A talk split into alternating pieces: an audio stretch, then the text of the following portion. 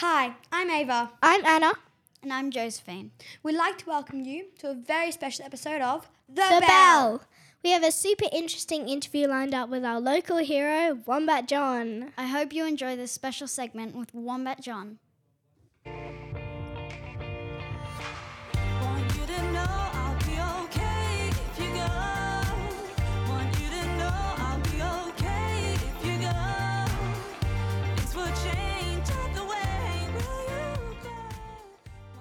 Everyone, guess what? Today we have a special guest with us. But before we get into it, let me introduce myself. I'm Josephine, and here with me today I have Evelyn, Hi. Ava, Hello. and Anna. Hi. We have an amazing interview lined up for us today with Wombat John. And no, he's not a wombat. I figured that out yesterday. Ava, do you actually know who Wombat John is? Nope. But anyone with a name like Wombat John is, has to be pretty awesome. Spot on, Ava. He is pretty amazing, and and he's won pretty a lot of major a major awards. That's right, Evelyn. In 2019, just four years after establishing Wombat Care Bundanoon, John received the Australian Wildlife Society's prestigious, prestigious Wildlife Rehabilitation Award for his work.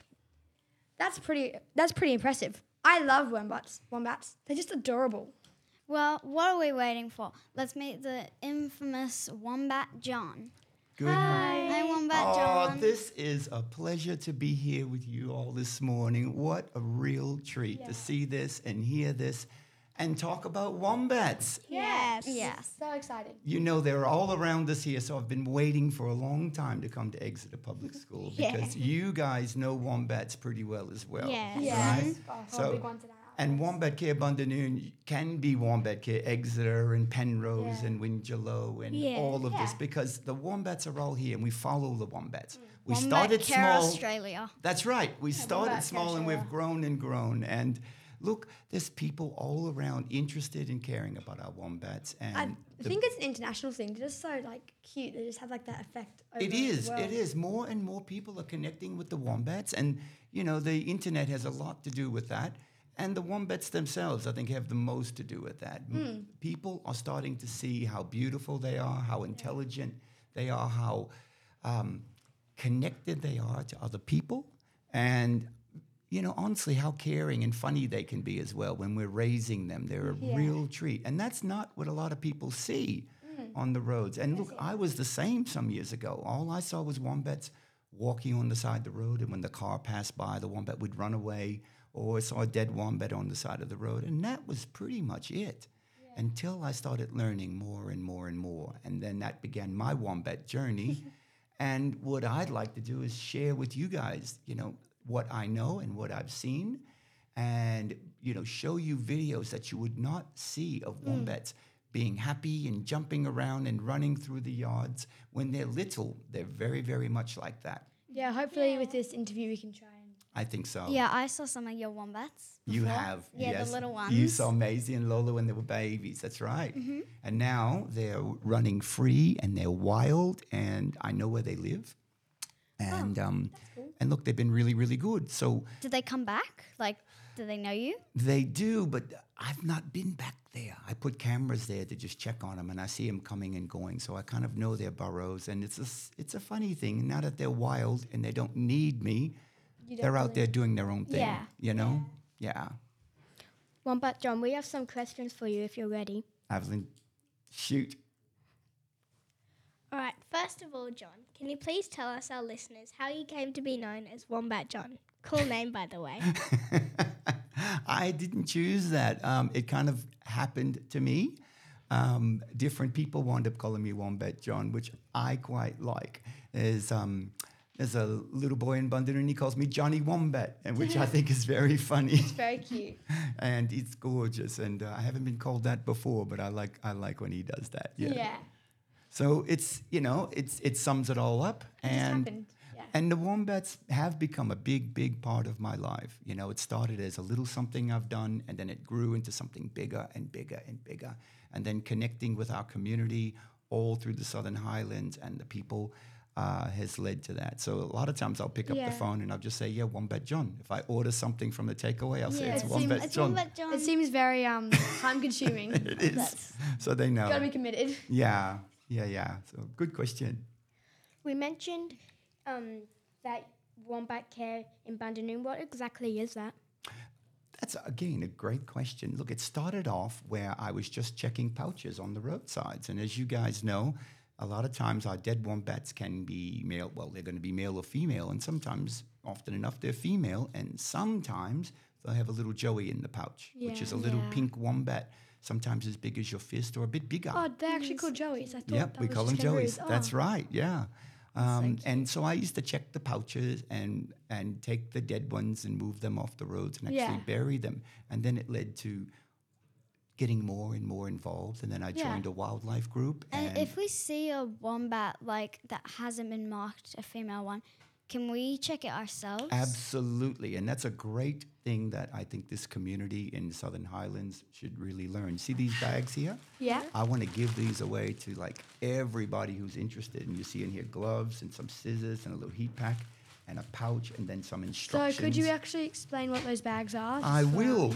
I will. But getting back to that first part of the question was it started with learning about the joeys and the pouches. And when I found out that that joey um, could still be waiting to be rescued for up to five days. Five days. Yeah, you know, so mom's dead, right? Which is horrible and sad, but that Joey is still alive and drinking milk and just waiting to be Oh. rescued. And it broke my heart to be know terrible. that. Uh, We used to drive past them and thinking, oh, poor wombat, but I did, never knew that They there was something like, we yeah. could do about it. And when I learned that, that's when I took that first Yeah, step. and we don't really want like I know we're losing a lot of koalas and lots of native an- native animals due to like fires and cars.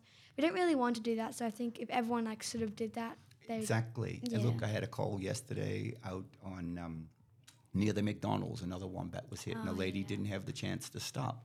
And I was busy, so I called someone else and who knows how to check pouches. Okay, so that network of care Yeah. really, mm-hmm. really helps us. And you guys can do that. You're the great spotters because in the morning you're coming from all these different roads in this area, and you may see if a wombat's been hit. Mm. And then you can go to your office and say, "There's a wombat hit on blah blah blah road. Yeah. Can you call Wombat John?" And I will go out there and check it, or make sure mm. someone gets out there to check Yeah. it. So that is a huge help in itself, can, and can save a little Joey. So it's as simple as mm. that. And what it involves is, you know, pulling over safely, making sure you're safe. I mean, this is what the wildlife groups would say. First, your safety. Secondly, just make sure everything's okay around, and then you'll see the poor dead mama. And if And she's on the road, you can pull her to a safe place, okay? Yeah. And if she's on the roadside still, you can kind of with your foot roll her over and you'll see if there's a pouch. And it's quite obvious if there's a little pouch on this belly. Now, wombats have backwards facing pouches. You know that, right? Yeah, they're So the kangaroos are up here. The wombats ones face that way because they dig. And when they dig, they're throwing soil. And if the baby was here, it'd be getting yeah, be getting face pouch full of mud, right? Yeah. So it's backwards, and the little baby's head sticks out the back. It's very funny when they walk around like that. Um, but yeah, when poor mama's hit, the Joey hides in the pouch and just waits because it's scared and it Yeah. doesn't know what's coming. and also because like all the cars. Cars and All the making noises. noises. Yes, and the, somehow the worst thing can be foxes too. We've got a lot of Yes. foxes Because around if they here. see a dead one, but they'll come and try and eat it. But they and if they see a live one inside, they'll be like, oh, even Josephine, Well- you're absolutely right. It's one of the sad things I have to see is sometimes we get there and the fox has already beaten us to it. Okay, and we know there was a joey there, but the fox has come, nudged it, and taken it away, and, and did what it does. Is there any way of like knowing if there's a Joey? Yes, yep, that's a very good Like question. even if the Joey's like Gone? Yep. The mom has a teat inside of her pouch. She has two little teats, and when they when she doesn't have a joey, they're like two little pimples. Okay, uh-huh. so they're little little lumps in her pouch. When she has a joey, they're stretched like a noodle. Uh-huh. Okay, Yeah. and it can be as long as your finger. Right? Really? Yeah, the bigger the um, wombat, the bigger the noodle of the teat will be. And we see that and we'll go, aha, there is a joey around here. If the fox hasn't gotten it, we're going to look. So sometimes I look around for a long, long time uh, to find that joey. And a lot of times it's just hiding right nearby mom and hiding in a little clump where we can't see it. Because normally it's at night, but now we have a thermal camera, which means this something this size hiding under a stump. I can find it because of the heat in its body. yeah. So the heat in its body lights it up, which is fantastic. But just to finish that first question on checking pouches, you don't always need all of this. You just need to stop and check and see if there's a joey in the pouch. Then you can decide, aha, there's a joey. I'm going to call uh, wildlife group. I'll Or if call you have a Wombat John. blanket, Yep. put it or pillowcase. Or towel. Yeah. Yeah. Um, so even better is yeah, you can take that little Joey very gently out of Mama's pouch. Remember, she's dead now, and you pull it out the pouch. Sometimes Mama's pouch needs a cut, and I know that sounds a bit scary and creepy, but it's really not okay. Because it's like a hoodie, the rope around the hoodie. Oh, you just got to cut that. Oh, yeah. And then you can remove the Joey without hurting the Joey. And once you got that little Joey, he's going to you know, sort of hiss and be a little bit scared, but he's not going to bite. He's not going to scratch. He's more scared of you and doesn't know what you're going to do. What you do is you put it in a towel or uh, uh, anything really, a little blanket, a tea towel, a pouch, and then keep it warm. That's the most important thing. So you hold it next to your body. If you got a heat pad and it's really cold, you can do that. Um, I have and then we then we take that to the vet or we take that to a wildlife carer straight away. Yeah. How often does the joey die when the mother gets hit? Like as well. Sometimes the car hits the mum in a way that it kills the joey Yeah. too. Oh, yeah. okay. Sometimes sometimes it hits mum mainly in the head, to be honest. I mean, this is sad, but it hits her in the head and the joey's quite okay. Yeah. Sometimes it hits it in a way that the joey gets Yeah, flung crossing the out road, of the body. If it's a big joey and poor mom didn't have a chance to grab that joey, but joey goes flying a couple meters away and could be broken um, and and in pretty bad shape too. Okay, Yeah. so every ev- every every situation's different, but the smaller they are, the more likely they're going to still be in that pouch. it's the big Yeah. ones. It's the bigger ones that get thrown out the pouch. Okay, so so it's always worth checking, yeah. And at that point, if it's a male or it's not a joey, you know, you can mark it. And some people carry the spray paint. And you see how I got this this construction ribbon? I put that in the bag. You tie that on its foot, and everybody will know, just like the spray paint, the X or marking, it's saying this wombat has been checked, so there's no need to pull over. And, Yeah. and then hopefully the council will come and take that body away. Yeah.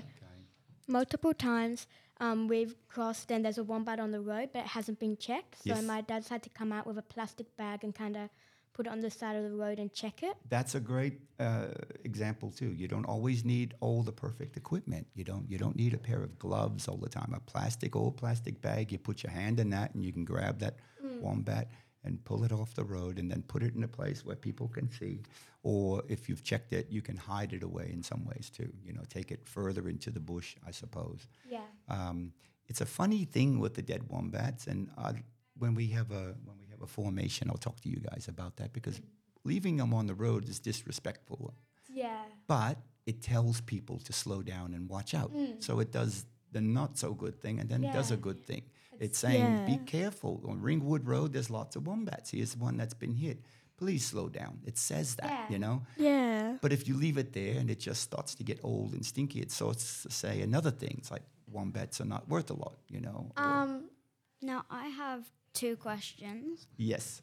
One, um, so what do we do if we get a wombat? Like, if we have it, do we like call like someone like you? Yes, there's two groups you can call. There's Wildlife Rescue South Coast and there's Wires, and their numbers are out there, and I have them in this little bag.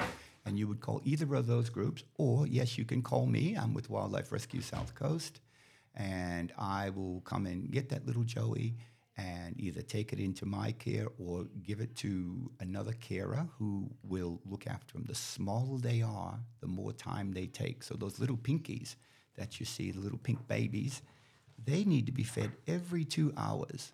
Every two hours. Oh. And that's at midnight, two in the morning, four in the morning, six in the morning. Oh, you must be very committed. So I don't do that. There's some very dedicated people out there that do do that, and they're in this area. And we've got another lady who wants to come and learn that same thing out this way.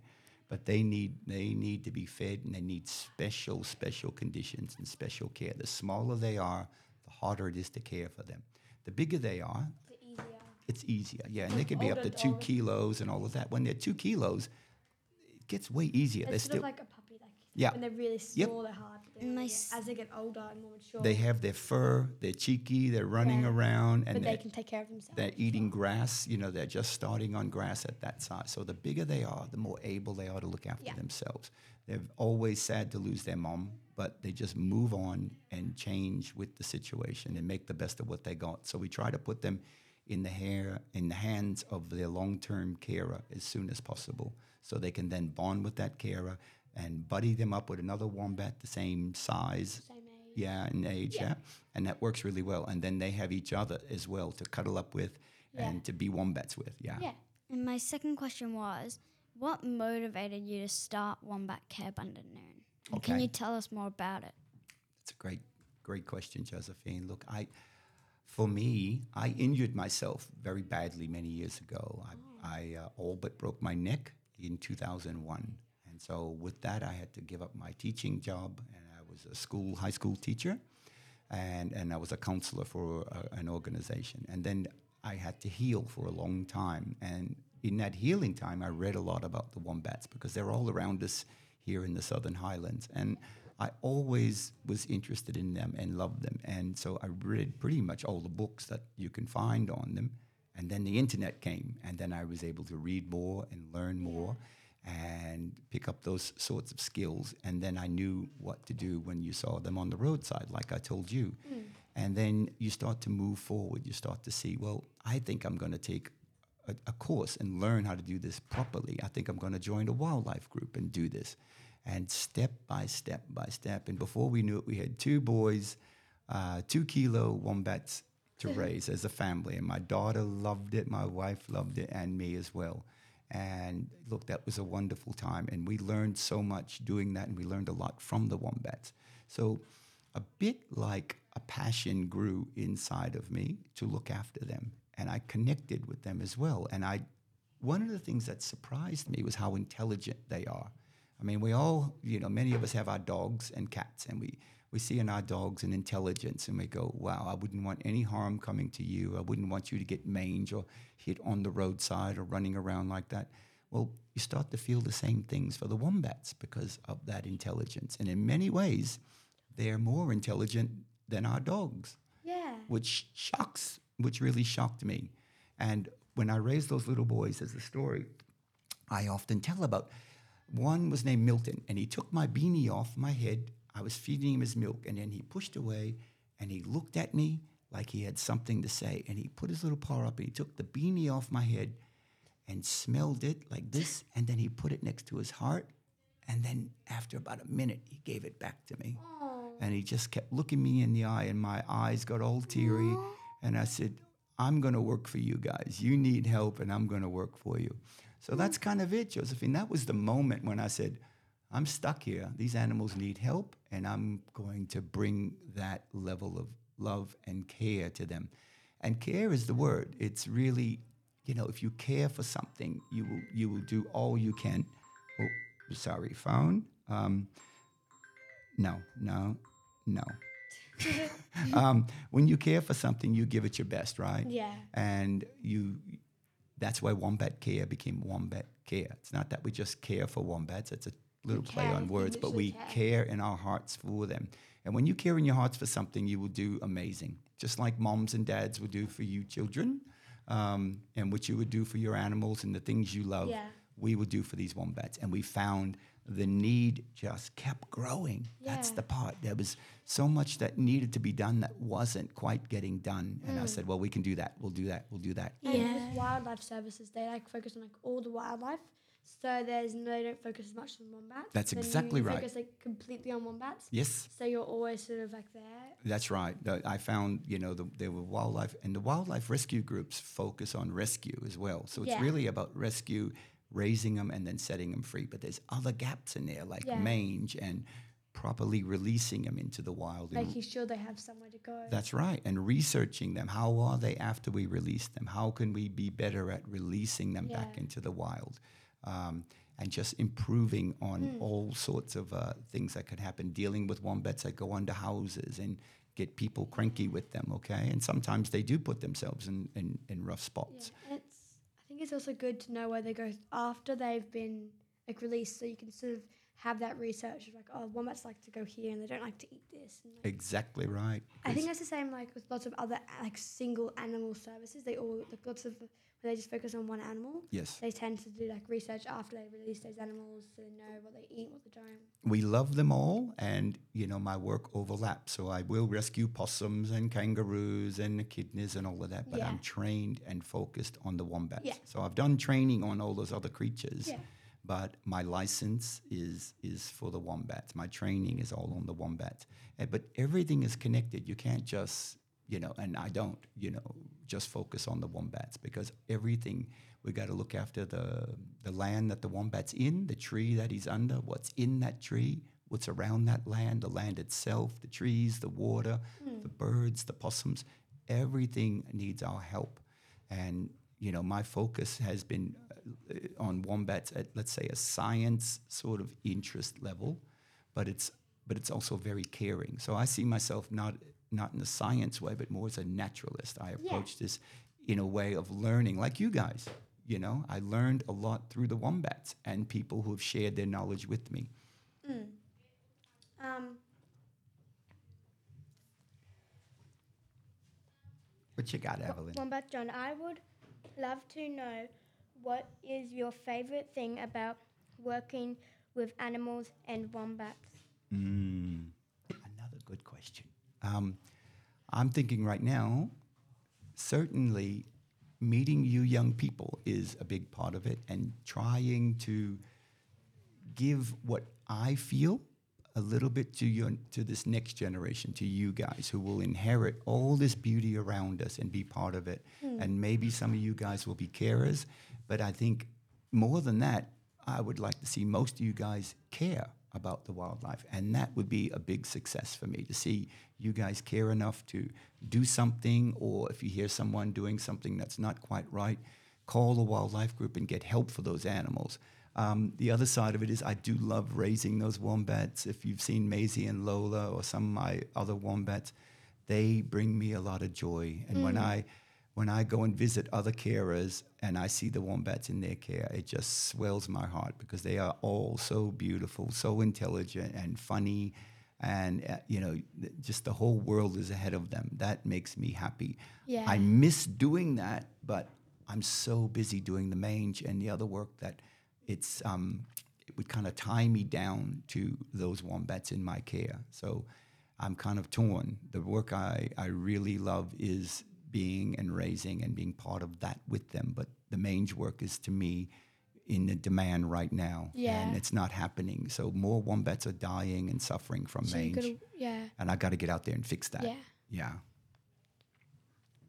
Uh, I know that you love your wombats. The fires were we experienced a few years ago were pretty devastating. Can you explain the impact that these fires had on our native animals? Josephine, it was probably the worst thing I've seen in my whole life, okay? And um, I've been around a long time and I've never seen anything like that fire or the threat of that fire. I don't know what you guys remember of it, but it was pretty scary. Yeah, pretty bad. I had to evacuate. and everything. Yeah, we could have lost our home, we could have lost our town, and there's no protecting that. When nature does what nature does, there's we can fight to some degree, but, But then- in another way, no. We had many years of drought, and the animals were already suffering. They were looking for water. It was some of the saddest things I've seen. Was a dam that was just about dried up, and there was maybe the size of this table, a puddle of water there that was muddy and yucky. And Mama and the baby wombat about this size was drinking that muddy old water, but that's all they had. And the grass was not really even grass; it was just brown, dry, mm. dead-looking stuff. So there wasn't enough food. So we prepared the wombats before the fires. We brought out food. We brought out water. We got the community to help. Um, and that was a really good thing to get them strong enough to be able to run away or take safety. Um, but when the fires came, it was devastating. Um, the wombats mostly survived the fires by going into their burrows and they go under the ground, so they were under the fire and able to have that uh, insulation of the soil between them and the fire. And they went down there and blocked the smoke from coming in with their bums. right? yeah. So they blocked it with their bodies because their body fits their burrow inside like a cork in a bottle. And that stopped it. And it's true that some animals did go into the burrow, whether they were invited or not, I don't know. Um, it makes a good story that the wombat was saying, Come on in, everybody, be safe. but I don't know how much that happened. But I'm sure it Yeah, did. I'm Um, sure it happened Yeah. Um. So were wombats like a little bit safer than like koalas? Yes. Or kangaroos, for example. Absolutely, yeah. The kangaroos could run pretty quickly, but sometimes they ran into pockets of fire and just, you know, they didn't know where they were running. They were just running scared, and sometimes they ran into the direction that was going to put them in trouble. So some got away, some didn't. Some burnt their burnt their feet, you know, badly, so they Yeah. survived. Some Wombats, like yeah. Most of the wombats went into their burrows and saw the fire out. The, what was devastating for the wombats was after the fire, there was no food and no water, yeah. and they were starving. So they, instead of dying in the fire, so many died, died. from lack of food and water. You'd- And then the giant rain came, but by that time it was too late for the wombats. So we lost lots and lots. But there were survivors. There were actually quite a few. And those survivors are now old wombats. growing and breeding back. And, you know, we've lost a lot and we lose a lot on roads and we lose a lot in mange. So our wombats are really doing it hard. Um, they're, not, they're not endangered yet, but I think fairly soon they may be. And if this continues like this, there, it'll be pretty rare to see a wombat in 20 or 30 years. Yeah. And that is shocking, and that's not okay. So Yeah. that's another thing. I really I put a lot of my energy and time towards that. But but I'll be leaning into you guys in the future because. Yeah. you are the ones that can do this. I cannot do this on my own. And I'd like to educate and share what I know and hopefully set up an education center where you guys can come and see the wombats and see the uh, um, different things that we're doing and learn about what we can do. And um, there'll be activities and you'll be learning about the native plants. All of those sorts of things are out there for you. And I think that's the key to moving uh, forward. You know, fun Yeah. activities, learning about that. The school's so busy doing this, but if you guys can come, let's say if we opened it up on the Saturday, Or like a workshop in the like a workshop, exactly right. And you'll learn about wombats and possums and echidnas, all the things we have around here, the roos. You'll learn their habits. You'll learn about the different birds. And when your friends come visit from somewhere else, you'll be able to tell them some amazing facts about Yeah. the Yeah. animals, you know, that you didn't know because I'm constantly learning too. Uh, and I like that. That's that is growing to me if we're Yeah. learning, and you guys are growing all the time. So um, I think the future looks bright with you guys caring. And care is all you need to do. You know, you don't need to be a wildlife carer, but you just need to care. Yeah. Um, I would really love to know what a typical day looks like for you Mm. because it seems pretty jam packed. You guys got brilliant questions. Every day is different, um, and it can be a little bit crazy because, you know, wombats are nocturnal, right? So they're up at night. Oh yes. Oh, yeah. So what happens is I try to go about my life in the daytime and get things done. But The I get I get calls first thing in the morning. There may be a wombat that's been hit overnight and somebody spotted it. So I'll get those calls from six in the morning. Yay. Wow. Yeah, and they're already waiting on my phone, you know. So so I might go check those or find someone to go and check those. And then it depends if it's injured or it's alive or it's got a joey. All of those things can change my day incredible. If it's got if, it's, Yeah. if it's injured, we're gonna spend the day at the vet, right? If Yeah. it's dead. Just like that. If it's dead, we'll mark it, do those things. If it's got a joey, I'll call up the lady who deals with the joeys and we'll organize to get that baby into her good care as soon as possible. Yeah. I suppose it's just a bunch of factors. That's right. So every, ev the morning starts off with that, and then there's the other stuff like being on the phone, the administration side of Wombat Yeah. Care Yeah. Bundanoon. It's talking to other carers, talking to other people, um, schools, um, all of that stuff. And so the morning can get gobbled up with phone calls sometimes, and then paperwork. Believe it or not, you know, sometimes I got to fill out things and. We have students from high school coming, and I got to fill out forms for them to come and help. So every day is a bit different. Different. Yeah. And so I do need help. I need a team to help with some of those things. And I think we're going to get to the point where we can do that as well. And I'd love to show you guys exactly what it takes to do what we do. That's that's the future as well. Um, So it can be like that, and then I try to go and do my day, and then evening comes. So um, uh, then the wombats are waking over. up again. The whole thing starts over. I might be at dinner with my family, and then you get a phone call. I have to take this off and go and drive and deal with that wombat straight away. It might be in Marulan, you know. Yeah. Yeah. And I got a little jumpsuit that I put on so I can cover my good clothes with, nice clothes with a the big best with a big working onesie. Yeah, so I can Yeah. be all filthy. Like. And you hope it's not a bad thing. So, Yeah. but it happens way too much, and we don't have enough carers in the area. We have Shannon with wires in this area, and that's it in Bundanoon. Yeah. Yeah. Okay. So we need more active carers, you know, like your moms and your dads, and then you guys knowing and seeing things is wonderful. Yeah. I know someone in um, Canyon Lee. Yes.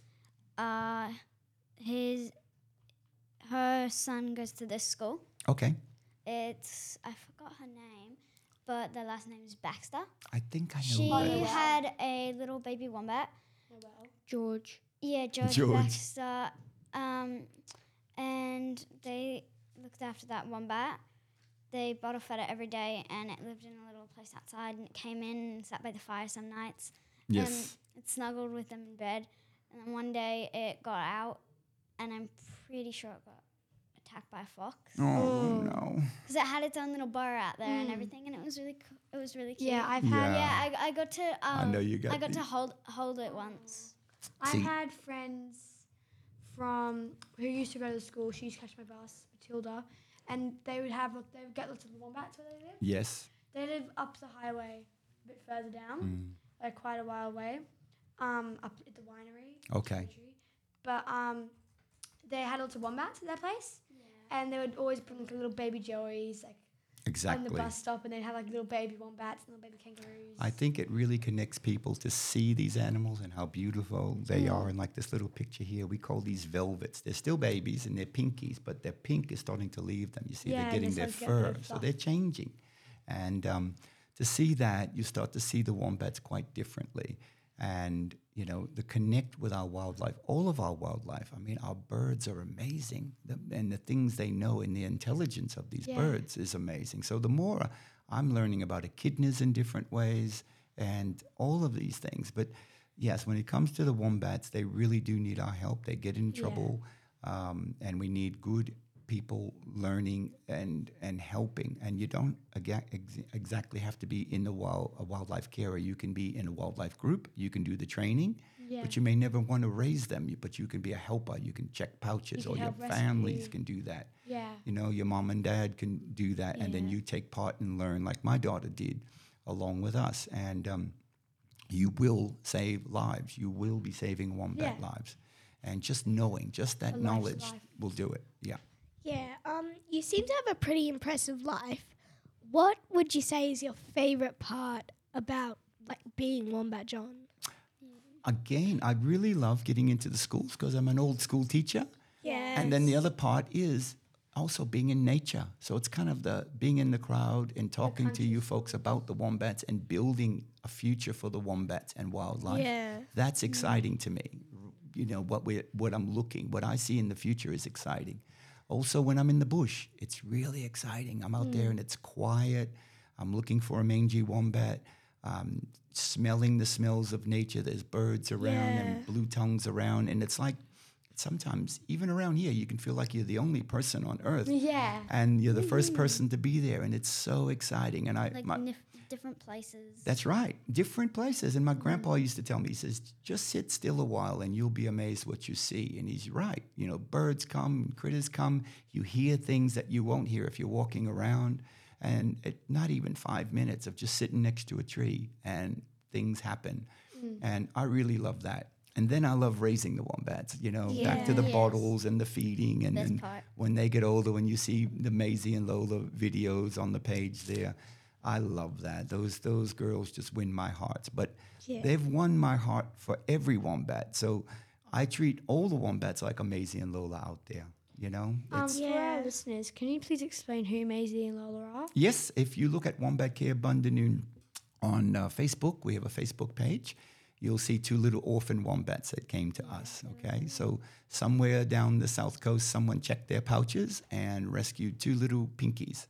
And then Yeah. this, So cute. Yep. Then this Yeah. wonderful lady raised them. Okay, and then got them to the point where bigger than this here in the picture, and probably about this size. There's this stuffed wombat here. Um, they came to me. So I didn't have them from tiny all the way through. Another lady did, and then she passed them on. Bonded?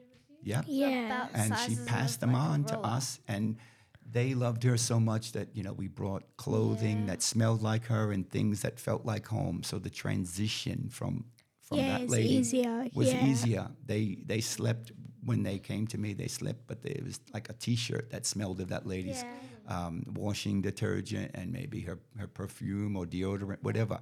They knew those smells and they felt like okay that's that's my second mom smell. Yeah. and then they wound up learning about me. And then they go okay that's my third mom you know? But they don't know. They just assume that this is normal. enough. This is all they know. And then what happens is when they get older it's a bit like you know when you become older yourselves you you say well it's it's time for me to not live in the house anymore. I'm going to move away, and that's all kind of way out there for you guys. Yeah. But but it comes, and there's a time you go, no, I need to go out and I'm gonna get a job and I'm gonna go out in the world and I'm gonna travel and do this and I'm by myself for a bit. backpacking and be myself. And it happens to these wombats, and they kind of it's non-negotiable. They say it's my time to go, and then Yeah. that's when they are ready to go. And generally, it is when they're ready to go. Do you think if you came, do you think if you came back, like and saw them, they would recognize you? Yes, absolutely, absolutely. How can you tell if they're ready to go? Like, do you let them out? Yes, we, we open the gate. What we do is we start to see the size of them and we start to see their nature. The boys get a bit more bitey. Um, not mean, they're just sort of letting you know that we, we need to get out of here. So they'll bite me soft, but they'll they'll be Sort of more silly. nibbling. Yeah, They're, they're kind of saying, I need to go, okay? And the females are, are similar and they tend to want to go earlier. But they just, their bodies are saying, look, it's, I need, there's a big world outside of this yard. Yeah. I know it, so let me go. And Yeah. you read that, and um, to hold them back is wrong. Years ago, I used to think, oh, I hope my wombats get chosen to go in the zoo, right? And I was really so wrong because I wanted to protect them. I wanted them safe. I wanted them in the zoo. I wanted other people to see them and enjoy them. But, But then that's once not you, what they want. That's not what Yeah, they They want, want to be no. out. They want to be free. Exactly. It'd be like putting you guys in a zoo, and that would be your Yeah. life. And it's just not Nope. fair. It's not okay. No. There's a world. They want other people to see them. Yes, that's They right. want to be. That's like, right. Camouflage. The ones in the zoo should be the ones that can't live in the wild. You know, I know the ones in the zoo serve a purpose, but I would not want any of my wombats to be in the zoo. They're terrible pets. They look like when you see Maisie and Lola on Facebook, you think, oh, that would be so cute. I'd love one. They're only like that for a little while. And when they become wild, which is for the rest of their lives, they don't want anything to do with that. They want to have wombat lives. Now, the perfect thing would be like Jackie French. She lives um, oh, about an hour south of here, and she wrote those um, Diary of a Wombat books. Oh yes. So she's written all of that. She lives in a valley, and she has wombats all around her, and she knows them. And they come, and they come in around her house, and she'll put out food for them, but not not enough to sustain them. I mean, they're they're wild; they take care of themselves. But she gets to know them; they get to know her. But they're not pets at all, and they will come, and then one day one will Yeah. just not come back, and a new one pops in. So you just kind of it's nature. You go with the saying flow goodbye of to it. them, but still. Um, Wombat John, I feel like you're the type of character who would have some adventures along the way. Do you have anyone? do you have one that you would like to share with our listeners? Oh, there's so many. There's so many. Uh, you want a funny one? Sure. Well, Any. well, there was actually the one that makes me laugh is we have a wombat right on our corner, and he was called Square Bottoms by the kids who used to live there because he was mangy and he got bony, and his his bum became sort of flat and square. so the kids said, "Oh, did you see that square bottom wombat?" And he became known as Mister Square Bottoms. And he's a wild wombat, and he lives right on the corner, and he's very clever. When he gets mange, and we could talk about that later, but when he's sick and he's got these mites biting all over him, he comes to my house and he goes wombat. under the front veranda and then he goes under the house and makes my dog bark at him. And my dog barks in a certain way. When it's a wombat, he'll bark at the decking because he smells him. And I go, ah, I bet that Square Bottoms is under there. So I treated Square Bottoms the first time, and he came to you know came to the house. And somehow he did it again. He got the mange again. Mange is a bit like head lice. You can get it. How do you get it? Like, does you catch it from another wombat? Yeah, yeah, Yeah. or a fox that's bringing it around. So the quick story of mange would be that when uh, Australia was um, founded and people from England and Europe came over and they brought their European animals, we brought the little mite with us. Okay, so it's be like someone coming over with head lice somehow. It didn't. They came And then it, everyone caught it, and then it just started it starts to spread. That's right. Yeah, and then the foxes being really fast and getting around. Once they brought the foxes here, they got the mange and brought it all around. The problem with the mange is Australian wildlife cannot survive it. So Yeah, unless they um, have it's deadly to them unless they're treated for it. Okay, and the wombat is like the perfect host for that mange mite. So think of it like a head lice, but a deadly head lice. And it does horrible things to their skin, and then they eventually get weak and weak and they and can't weak. see, That's right. eyes shut. The scabs get on their eyes and scabs get in their ears. But one week after we give them the medicine, those scabs fall off and they can see again and they can hear again and the wounds all start to heal. So anyway, old Scabba, he knew that I was the guy who gave him that stinky medicine that made him feel better. So when he gets the mange, he's smart enough to know I'll go back to that house. And he's been doing that every couple years when he gets the mange. Yeah, that's really cool. And what's funny is, as much as I love him, one day he went under my house and it was cold, wintry day, and he had his mange and he scratched into the ducting of the heater, which is the pipes that oh, bring the heater out. And it's sort of like it's sort of like a plastic tube made of foil and, and foam. question. So he can scratch through it. And all my heat was gone. So, oh. ah, say for example, there was a wombat near me that got mange. Yes. How long would it take until it didn't really have a chance of anything helping it with the mange? Once we know it's gotten mange and we go out and treat it with the flaps, or, you know, that's the flaps, that little doors we put on their burrows when they come out, it spills the medicine on them. Oh. Or if we put the Bravecto, which is the same thing you put on your dogs or Yeah. cats. I know, but like, what if there was like a wombat and no one knew that it had mange? Would it? How long would it take for it to like not be able to get any help, and it would just like How sort long of would it pass? take for it to be like too far gone? Yeah. We, we, I, I hardly ever consider them too far gone unless they're really, oh. really sick. Okay, as long as we can get to them, we might be able to turn them around. Sadly, sometimes they they start to show themselves or looking for help when they are in the worst shape.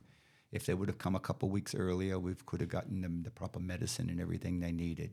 Sometimes we take them into care, which means I bring them into the yards with the enclosures and we treat them there. It's better for the wombat to be left in the wild and treated because they still feel at home. They don't feel trapped. They don't know what's going on because to be taken into care for a wild wombat is really stressful. They're not sure what's going to happen. They're not sure if we're going to try to just keep it there forever. They have no idea. Even when we're nice to them, they just still want to be wild and free. So I prefer to treat them in the wild and free. With the square bottom story, um, I'm guessing that wombats quite intelligent creatures. Very intelligent. Yeah, very intelligent. Yeah. And Square Bottoms, he found the heat on the on the pipes. He scratched it open. And then my wife said, I think something's wrong with the heater. I got it turned up and we're not getting any heat. and I went, uh oh. And I went under the house and there was Square Bottoms sitting there next to the hole in the ducting that he created. Oh. All the hot air was going on him. And he knows me and he just looked at me like, okay, John, look what I found. This is good. You can come next to me. This is warm. Look. and I was like, Square Bottoms, what did you do? And He's like, was "Come on, yeah, and he was nice. He, he, I gave photos of it. He's almost smiling at me, and he nods like, "Come on, you can come in. I'll let you into it's, my it's, place." It's warm here. It's warm yeah, here. it's warm here. Come, come here, John. Look You're a how nice clever guy. I am. And it made me laugh. And I scared him away. And then, as I'm trying to fix the ducting with tape so we didn't lose all the hot air, he came back and he nuzzled me on the back, like pushing me away. He didn't creep up and bite me. Excuse me. Yep. He was like, like, "Come on, "Get out of my house." yeah. yeah. You, yeah, come on, get out. You've, uh, you've, you've been here now. Don't take over. Get out of here." You're ruining my heat. It's my go. So all Square Bottoms. He's, he's. I saw him the other night. He's still around. He's probably been around for about eight years now. Oh wow. Yeah. So, and that's another good uh, question that we didn't ask, but wombats in the zoo live 32, 33 years. Pretty Oh wow, I didn't know they lived that long. Yeah, I know. That's a good. That's a good one. How but long that's does the because I average got wombat vets. live? Average, look in the wild, they say eight to fifteen years. That's okay, pretty long. it's okay. Yeah, uh, you know, but that's that is pretty long. Um, but we've heard stories of vets. ones not with the vets that are on properties, and the people know those wombats, and they say, "Look, that wombat is as old as my daughter. My daughter's 21. We remember that wombat. You the know, day when- she was born. well, pretty much when she was little, it was running around and it cut its eye and it, its uh, its ear was bitten, and it's the same wombat with the with the big scar and the chunk off its ear. It's the same wombat, and they know it. You know, so it's. Yeah. I mean, it can be tricky to go. Oh, they're all wombats. They don't look alike when you get to know them. They're all different. Like like um, I have some friends who are twins, and like if I just met them today, I'd be like I couldn't tell a difference. But then now that I know them a lot, Yep. There's like- something Yeah, you see in the see twins. of My brothers are twins, and they're they're identical, but there is something Yeah, different. Just something cousins- about them. Yeah. my cousins are also identical twins. And Yep, They yep. look really different now. and you know people from uh, you know may think we all look alike as humans you know because Hmm. but but we don't. We look very different and the wombats certainly very different. Interests as well. yeah they're different coats pointy noses bigger eyes beady eyes. They're all they're all different. So i get to know them in some ways as well. Yeah. So we have a quite quite few listeners all around the world. fantastic. Um, if you have anything to say about native animals or um, or wombats in general, I am so glad you girls got listeners, and I'm going to be able to share this with listeners on the Wombat Care page as well. All around the world we have. Fantastic, because we've got people who love wombats all around the world. I would suggest you look on Facebook, and there's a site called A Wombat, and that is um, a man does some amazing work and brings all the carers' videos together. And you can see we're on there quite a lot, and other groups are on there quite a lot, and you'll learn a lot about wombats. Um, and David puts that together with a lot of love and a lot of joy and a lot of care, and he brings people who who want to learn about wombats to one place. So it's kind of like the sharing table, okay? And then you can look at Wombat Care Bundanoon on Facebook. Um, and you'll see what we're doing in particular. And we contact and always growing. So you don't have to be in Australia to love our wombats and appreciate them. We have people all through Europe and Japan, um, America. They really are like adorable animals. Like in that calendar and that photo that you have, that's what that kind of it does. They really. They're really, cute. They're actually really friendly. Nice, and nice people little- don't know that that's the you know that's the tricky part and and i think and i invite everyone to have a look and learn a little bit about these guys because they really really need us all they desperately need our care mm. they need our attention they need us looking after them they're going through a really really hard time out there So I've um, got. Oh, you keep going. Yep, yeah, you know, because of all these things, because mange and roadkill and development, which isn't going to stop. You know, we're No. keeping on growing. It's just a matter of balancing and working with nature as opposed to mm. working against it. So there's a lot of hope in what we're doing. There's a lot of hope I have for the future. And the really the hope lands on you guys stepping up and sharing and caring and learning about your wildlife and being part Yeah. of your community. And I think the future will be us growing together as people and wildlife, and wombats will be part of that. Um. So how long have you been working in this field? Uh, Okay. Well over 10 years, probably Quite a while. quite a while. Yeah. And these last 10 years have been really full on. Yeah. Yeah. Um. And also, it must be extremely draining, both physically and mentally. Um. What would you say? What would you say like the pros and cons are of the? Okay, that's a that's very astute. Meaning, a lot of thought goes into it. It's probably the hardest work I've ever done, to be honest with you, and the hardest is dealing with pain and suffering. I think That- Yeah. that really breaks my heart. What also is challenging is dealing with people who don't want to learn and don't want to change their ways and don't care, um, hmm. because there's a few of those out there. A lot of people just see wombats as like, oh, they're gonna break my car if I. run Yep, they'll see them as pests and they may Something harm the wombat in, in horrible ways. And I wish that wasn't true, but it is. But that's changing as well. So what Mm. I see in the future is less and less and less of that. And you guys will be a big part of seeing that not happen. That's what I liked about Frensham, is that Frensham, the girls, you know, will be uh, they'll be owning those farms in the future, and they will be caring about those wombats, and they'll be running those places, and they're not going to let anybody harm Mm. their wombats. And it's not like it's just in Bundanoon. Like No. It's all over Australia. They need to be cared for. And Exactly. I guess here in down the Southern Highlands, we're very lucky that we have people like We've you got so who much. care. Yep. Um, but we do have like, I live just the slightest bit down Canyon. We have so many wombats at the back of our farm, Yep. and there's like, it's very dangerous for both humans and probably like animals It and is. other wombats. It is, it is, and there's some of those things we cannot change. You know, cars and roads and wombats don't mix very well. And, No. And I just tell people to drive not just slower, but drive super aware. And what I mean is drive like something's going to jump out. And all I can say is less accidents will Drive happen. like you're in a horror movie and like something's about to jump Yeah. out at you. yeah. Behind the closet. Be ready. and that's the thing. You see, if you care, you will do that and Yeah. just care. And then accidents still will happen, but they won't happen obviously. as much. Okay. Yeah. Also for and, humans, and it's not your fault. Things either. happen. Yeah, it's not the driver's fault all the time.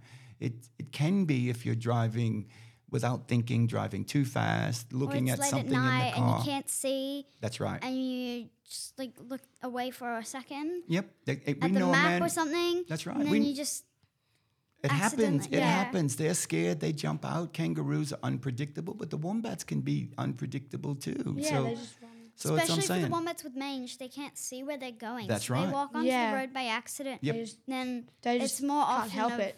Yeah. like, That's yeah. right. That's right. And if we slow down and drive, drive with care and drive aware is what I say. And that is Hmm. it. If you care, you're going to look after it. Uh, if you know a life depends on how you go down that road, you're going to be careful. So care about it. And that's the biggest thing. We don't need signs or so many signs. Signs are good, but we don't need a sign everywhere there's a wombat or a tunnel or speed humps. That's it's too much. And we can't go on like that.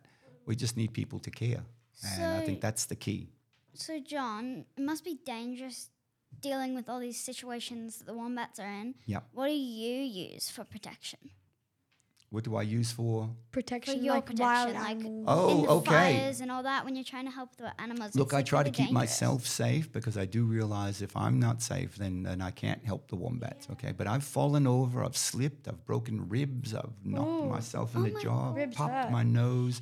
Look at these. Look at this finger. Can you see oh, how bad that Oh. finger's broken? And that's not from the wombat. That's from me falling over and and trying to stop or break my fall. How long's that been broken? a while. My wife's cranky because I'm not doing too much about it.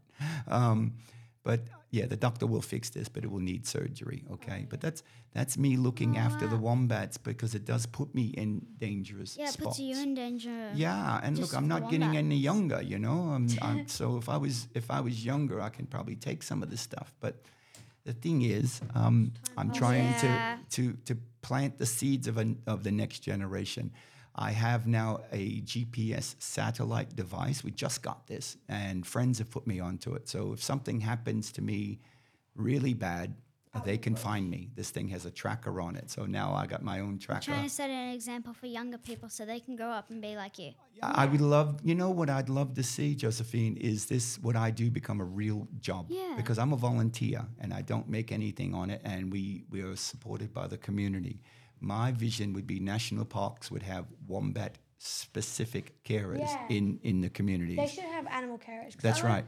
A lot of people want to be like wildlife animal carers, like you But you can't make a living documentaries. at it. A man, Yeah, you, you know, can't a or a woman could it, not feed their family. You know, can't um, just do Pacific animals. that's right. Like national parks and areas should have like I don't know government Yep, jobs or that's right. If you like, said, I want to be the wombat carer, I want to be the wombat woman in this area, and that should be a decent, respectful job, and you should be able to, you know, make you an income doing that. you that. put a lot of time and hours and, and effort into I this. do. It's And, you- become. and actually people put a lot of money into this as well. I have, then and there's you- never yeah. enough time. That's the thing. You've you you girls really have some great questions because yeah, what I'm finding is the more I look, the more I see, and it leaves me very, very, very little time to have my own life, and that it in a way I don't mind that, but in other ways.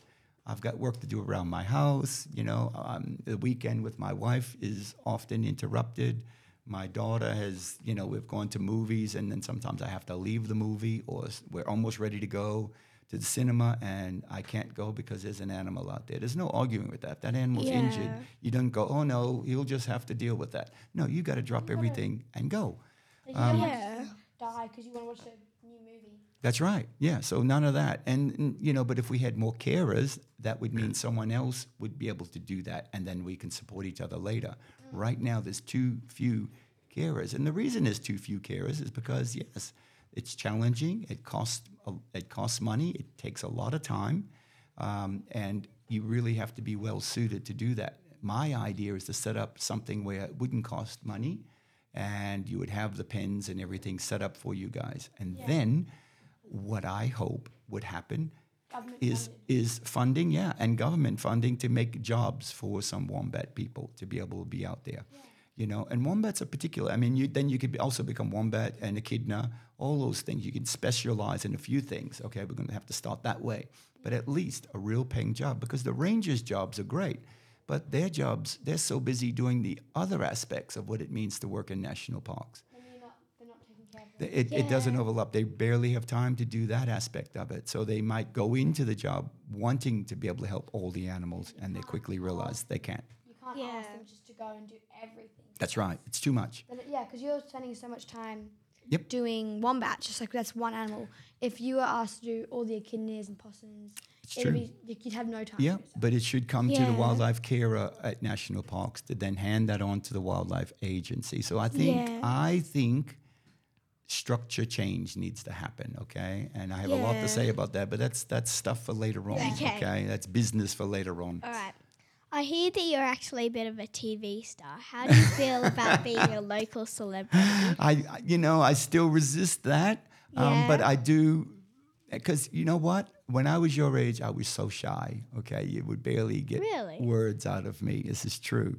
Um, and at grade school, pretty shy. Okay, I was a, I was a bit of a class clown, but that was to hide my shyness. All right. Yeah. And I wasn't shy with my friends, but overall, like to speak in front of a classroom, I would have been mortified. Right Yeah. Yes, and like, oh all of that was just so hard to do. Um, and then in high school, I went to an all boys school, so that was okay. But when it came to meeting girls and stuff, shy, really, Yeah. really shy.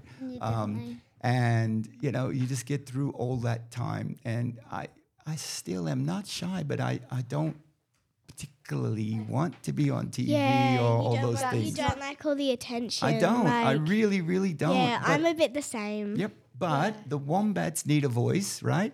Yeah. And and if I'm going to speak for the wombats, I can do it. If it was me speaking for John and my I don't know business or Like, whatever, nah. I wouldn't do it. I go no no no no. I'm not doing that. uh, you know. Yeah. Yeah. But these wombats need me to speak for them. They Yeah. need Yeah. the stories. They need me to get out there and and Yeah, care. that, that makes so much sense. It does. And y- then you find the strength to do that. Yeah, I Yeah, had a young guy working for me. He was terrified to speak in public. And he, I asked him to present on how to check a pouch, right? We had school environment day. You know how we used to do that at Windsor Yeah. Caribbean? Yeah. He presented to all the schools. The first time he was a little bit nervous and he got through it. The second time he was 100% better. The next time he was just perfect and he loved presenting. And he Yeah, it's like- told us. So Talking in front of a class. he would not have done that choose. it had it not been for the wombats. Yeah. You see, he wouldn't have done it for a grade. He wouldn't have done it for his mom and dad or the teacher. He wouldn't have done it for me. He did it for the wombats. Doing that. Yeah. Because it's like it's saving multiple lives. Just t- talking up there. Yeah. By telling people like, oh, you can do this and you can save these lives. It's like talking out in public in front of people for no reason wouldn't be something you'd choose to do.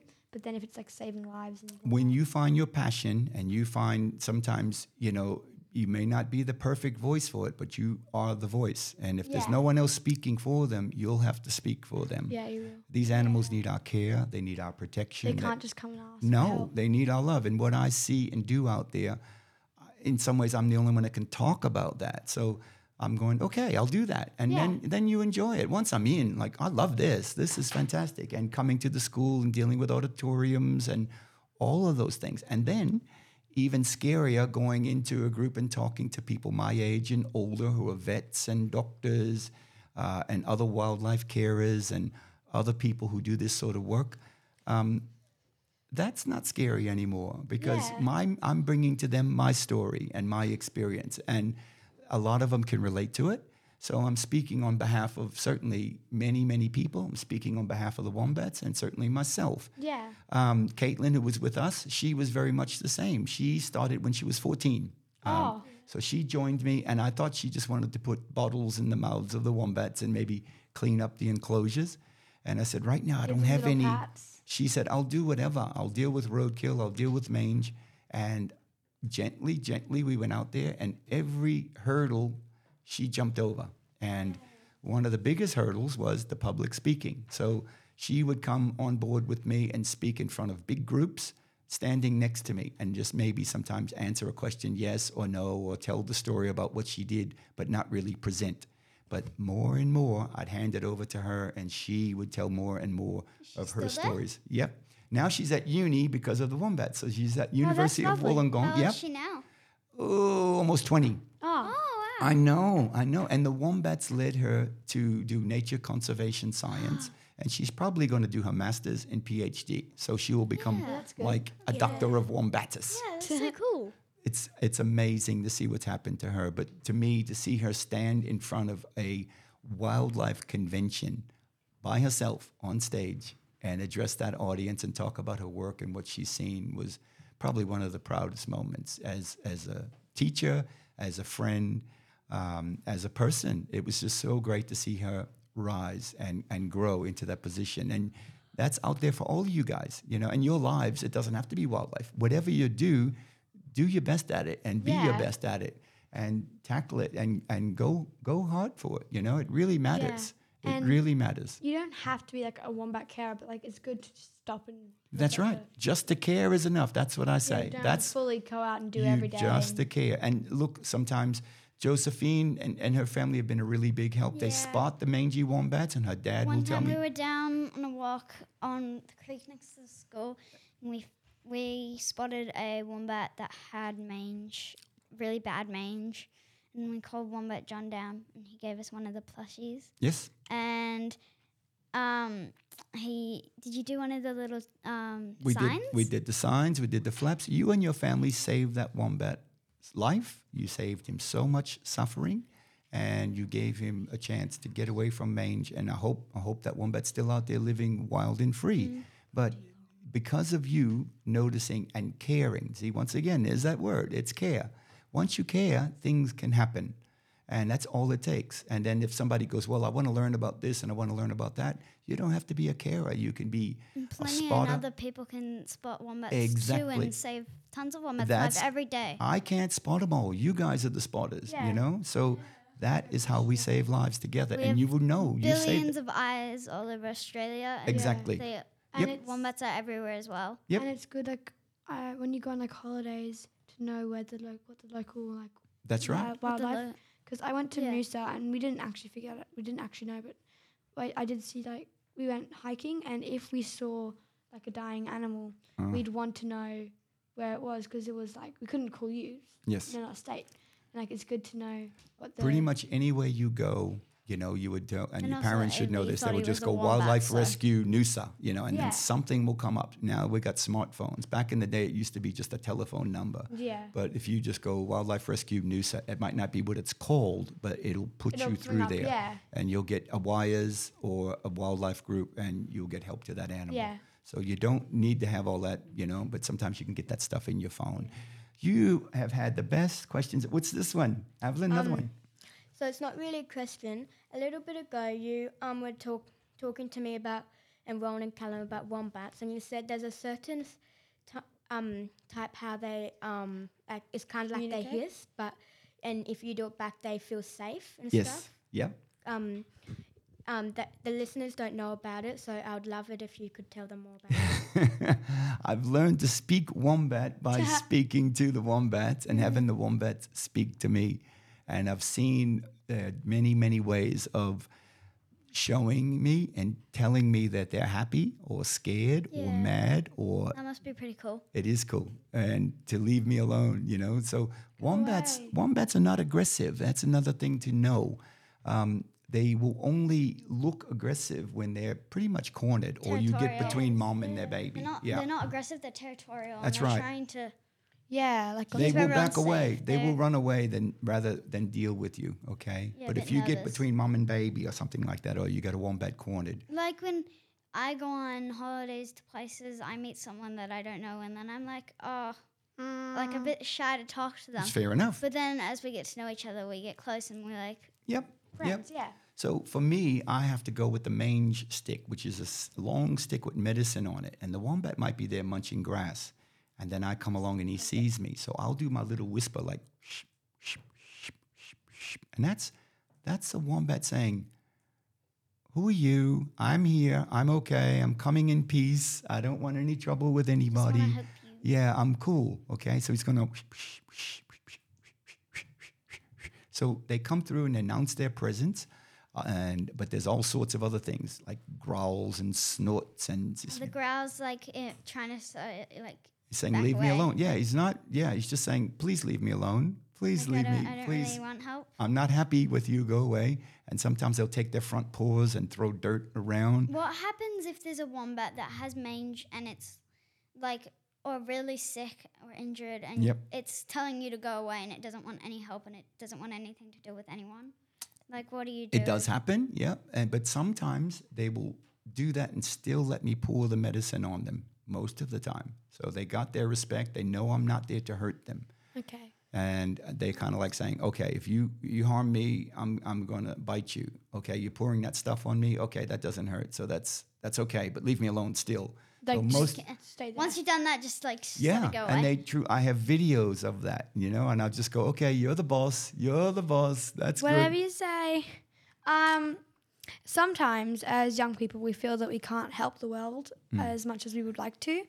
Um, so, what are some ways we can help and support and protect our na- native animals? I think that is going to be when I come back to the school. We're going to put that together because you people have the power. You young people really do. In the future, can look a bit bleak and scary if you look at it one way, but if you look at it another way, you'll see the hope that that I see. You see the chances to bring real change that each one you of can you do. can can bring. And if I'm that rock that's been thrown in the pool and the ripples come out, you're those rocks too. And in so many ways, with the wildlife, in your own life, with your friends, in your family circles, all of those things, you have the power to bring those changes and things can change. Once one, it's like a chain reaction. So you start it, Yeah. other people Yeah. begin, and then other people look up to you, and it just keeps Josephine, going up and you're up. absolutely right. And it comes from care and it comes from doing something. So hope is a funny word too. Hope is like a belief in a better future, but it requires action. You can't just go, oh, I hope it all changes. Because what have you done when you said that? Yeah. Nothing. I hope mange goes away. I hope mange doesn't I, hurt I this. hope COVID I, never ho- I comes hope back. it'll be fine. You've It's done not nothing. gonna work. Yeah, it's not going to work. But if you say, I hope it really changes, I'm going to do something about it. And then there's the other word in hope, where you have a belief in a better future. That's hope as well, you know. But it still requires action. And- everything we do, everything you do, affects the world around us in one way or another. What we eat, drink, garbage, And stuff like recycling, mange. worms, all of that. Yeah. Stuff like mange is never gonna go away. But if more people like notice and help, We can start save way help, more wombats way until more wombats won't have until to. a cure is found. That's right. You know, there was Yeah. there was things, there were diseases that now we have we have shots COVID and is like like stuff right. like So stuff like COVID like and a code. diseases, they're never gonna go away forever, but they'll get lower as as um like We more more that's right. But recipes Yeah, and stuff and- come when you were babies, when we were babies, we would get the needles, and the needles Yeah, would now- we Yeah. wouldn't get polio, we In wouldn't get 100 years, smallpox, chicken all pox. these things are gone. in a hundred years, COVID will be like doesn't exist. But That's um, right. Also, it's incredible that you do all this just for hope. Like you don't do it for any money. You just do it all for yeah, free you don't do it. Hope. You get No, well, the other side of that too. Let me be honest. Is I don't think you'd make any money doing it right now because you know, like to me, No, I'm if gonna pay is just because. But like snake, That's right. snake catchers, Snake they catcher pa- gets they paid. charge you. They charge you he does. to um. because you got a snake in. in your yard, it might bite your dog or your Yeah. family and stuff. So they call Snake Man, and I think he charges a hundred dollars or so. Okay, But- but and that's but good. you do it completely for if- free. well, I I, feel couldn't get it. They would go. The people would go.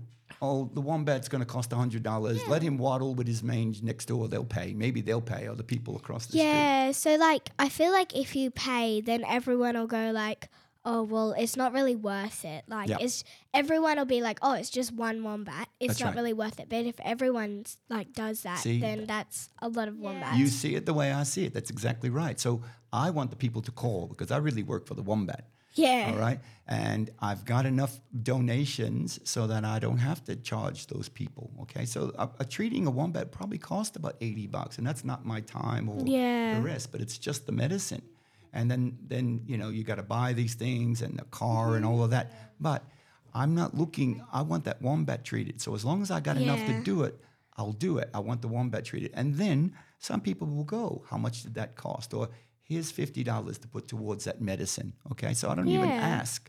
They will give you that. And that keeps us ahead of the game. Okay. And Yeah. then, then the little things we sell and all that, that adds to it as well. Yeah. But I, I think, yeah, I, I kind of like it that way. Yeah. Um, the community supports us. We support the community. Yeah, it it like um it connects people It- more, I feel. That's like, the word. That's exactly the word. It connects community and and it connects people who care. And they don't. They know I'm not doing it for money. I never ask for money because Yeah. because um, it then it changes it too. You know. Yeah. like, Yeah, it changes like how people see you. yeah, I agree. That's that's it. You know, Yeah. and, and and I'll happily do it for no money as long as I can afford to do it. And right now, we can afford to do it, and that's the beauty of it. It can't. Yeah. Like I said, you, you can't pay your rent. You can't even get ahead in this. Uh, That's not that. Really but it, like it sustains itself. It's sort of a ball that rolls on its own if as long as you're there to, to do it. So like I said, the next step may be government sponsoring uh, good It's like, carers a, it's like a snowball rolling down a snow hill. It works Yeah. its way up. it picks up, it picks up, and then some people Hmm. throw some money at it, and some groups will put some money at it, and then some groups will say, "We're going to buy that medicine for you because we know you're getting it out to the animals." Um, that's good. So they don't have to give me money; they can give me medicine. It's the same thing. If you give me money, say I'll turn it into medicine. But if you don't want to give people money because you go, "Oh, you ne- never know what's going to happen with that money," just buy the medicine. I'm happy, and it all works. John, it has been so amazing having you on our Oh. podcast today. I am. I love this. This. I'm so happy you girls asked me to be on board here with the best questions.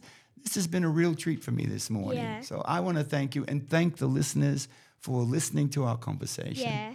And I am so proud of you girls for doing what you do uh, in this beautiful school and stepping up to you know out of your comfort zones. Yeah, and, thank you. And Yeah. doing this because you know what you're doing is a challenge too, and you're very very good at it. yeah, Thank your you. wisdom and infectious passion for wombats and animals is gen and is generally inspiring, and we really learnt a lot. You are. and I'm sure our listeners did as well. Yeah. But before you go, we have some qu- quick fi- fire questions. Oh yes. One favorite thing to do on a rainy day.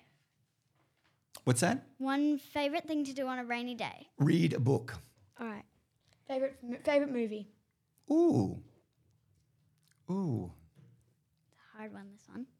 I'm trying to think of one you'd know. All my movies. Oh, I do love The Wizard of Oz. Yeah. Yeah, yeah. okay. All right. Favorite food. Uh, uh, Italian. Yes. Yes. What would you say is your weirdest thing you like to do? The weirdest thing I like to do, Oh. um, I do collect bones, as you know. Same. I collect skulls. See? I, I collect there are I heaps of have- skulls in our farm, and I put succulents in them. There you go. Oh, yeah. Oh, Good so idea. I have a fox skull and it's really like fragile and cute. And I have some of its canine teeth, which I really like. I have I so many. it. I I have have like a sheep skull. yep. I have like two sheep, a fox, a horse, like five cows is or really, something. really like, I have cool. so Bump many. I don't Well- collect bones. Well, let's not call it weird. I think it's really, Yeah, really it's cool. really cool. And because that that is it almost surprises me, but it makes me really happy to hear this because I tell you what, a lot of people do the same thing. And I'm in the bush a lot and I will find an old wombat Mm-hmm. bones or skulls or kangaroo. I put them in my little carry bag. And when I go to the schools, I give them to the teacher and he often will give them to the students that he knows likes them. Yeah, that's so cool. And you study things. You can learn about the teeth and how the jaw Yeah, works, I how the ribs and hips are. I are. pretend like I have a ma- magnifying glass and I sort of look at it carefully and it's really cool. Okay. I'm happy to hear that because, like I said, I, I have that stuff to bring to school. I got a whole wombat connected of bones. Oh, really, that's All so cool. You should oh. build it like together and Yeah. have it like as a display. I think so. Yeah, I got one about this size and I got a big one. Oh, And we can almost make a wombat puzzle out of it. Yeah. That's so cool. But it's not creepy and it's not stinky or dirty. no, it's, like- it's so old that it doesn't matter. bones, like all the flies and stuff, clean They're them. long gone. So it's long gone. the older One of my they are, the like cleaner they are. Yep. One of my favorite things I have is I have deer antlers. Yes, They're that's really cool. cool. They shed them. Yep, So, um, favorite color. purple. Yes. favorite TV show. I don't watch a lot of TV. Um, SpongeBob. SpongeBob does make me laugh. Favorite um, wombat fact? Um, their bums are like shields. Really? yeah, Oh, wow. they got like a shield on their bum. Yeah. And our signature question pineapple on pizza, yay or nay? Yay! Yay! Yay! If you said no, I would have walked out. Like I would have just left. That was amazing. Thank you so much for being on the podcast. We really appreciate it. It has been a great learning experience for all our listeners and us. Thank you, Thank girls. Thanks, you. Wombat. Thank Thank you you Oh, so much. thank you Bye. all. Bye bye. Wow, great interview, guys. You, I hope you had your comfy clothes on though. Yeah, that was quite a long episode, but it was worth it. Yeah, that was so interesting, and I'm really inspired now. It was also really educational. Uh huh. Well, we hope you enjoyed this very special interview episode of The, The Bell.